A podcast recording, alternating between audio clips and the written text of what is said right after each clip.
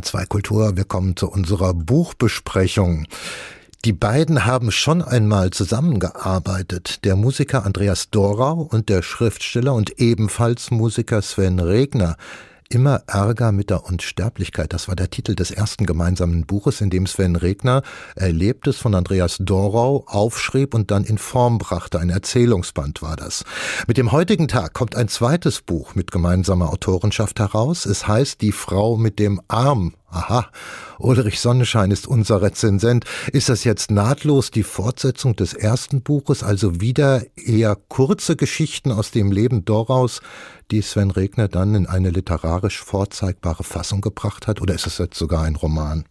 Nein, es ist genau das wieder. Andreas Dorau erzählt und Sven Regner schreibt mit sozusagen. Also der Stil von Sven Regner ist auch unschwer zu erkennen. Die Schreibweise, die Art und Weise, wie er mit Sprache umgeht. Und es ist im Prinzip ja, Fortsetzung würde ich nicht sagen, sondern es ist äh, ein weiterer Teil aus einer nie enden wollen Erinnerungsprosa, die Andreas Dorau dort ausbreitet und in viele, viele kleine Geschichten packt. Und ich kann mir nicht vorstellen, solange wie er erzählt und solange wie Sven Regner bereit ist aufzuschreiben, dass das jemals enden wird. Im Galliani Verlag, dort wo das Buch erscheint, ist auf der Ankündigungsseite zu lesen, dass Dorau hier seine Abenteuer im Kunstbetrieb erzählt. Sind die jetzt so einzigartig, dass sie ähnliches, falls es das schon mal gegeben haben sollte, in den Schatten stellen? Oder besitzt Dorau die Gabe, das Absonderliche im Alltäglichen zu entdecken?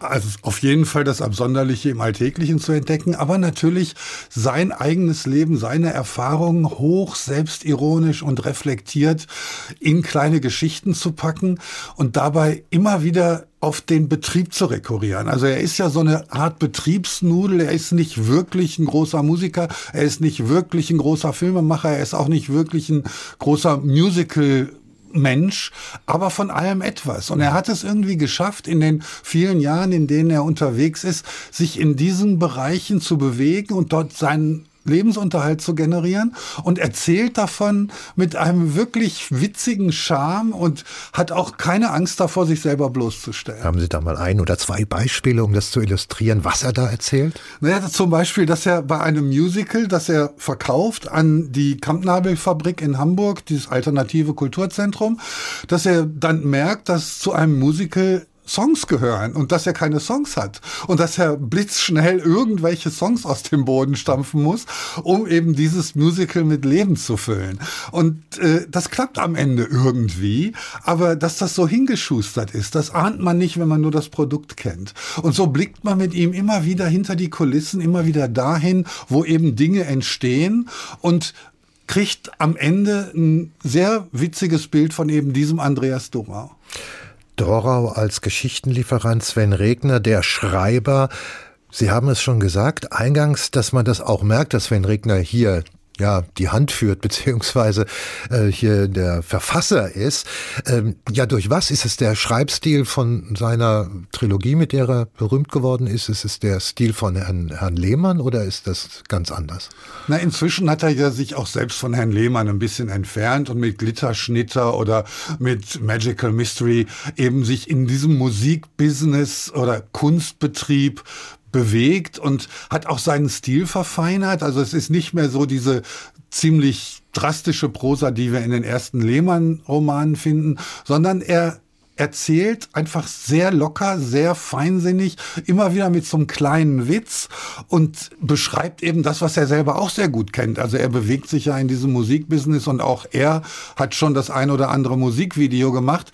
Und dann sieht man Andreas Dorau, der ja für uns als Musiker gilt, ist eigentlich studierter Filmwissenschaftler oder Filmemacher, hat eine Filmhochschule besucht und hat unzählige Videos gemacht, auch für andere wie Xavier Naidu oder Leute, die in seiner Szene sich bewegen.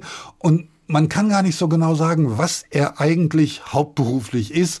Ich würde immer sagen, er ist jemand, der sich in der Kulturindustrie wirklich virtuos bewegen kann. Mhm, mh.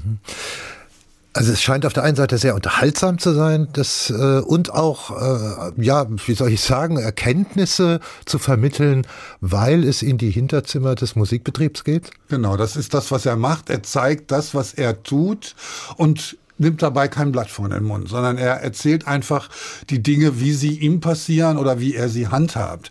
Um mal auf den Titel zu kommen, das ist nämlich eine Geschichte, die gar nicht aus diesem Kulturbetrieb stammt, sondern also die Frau mit dem Arm, was ja die Frau mit dem Arm recht kurios klingt. Ja, ist eine Art Krankenschwester, wenn man so will. Also er hat irgendwann mal Schwindelanfälle und begibt sich da in Behandlung und muss in eine Röhre zu einem MRT.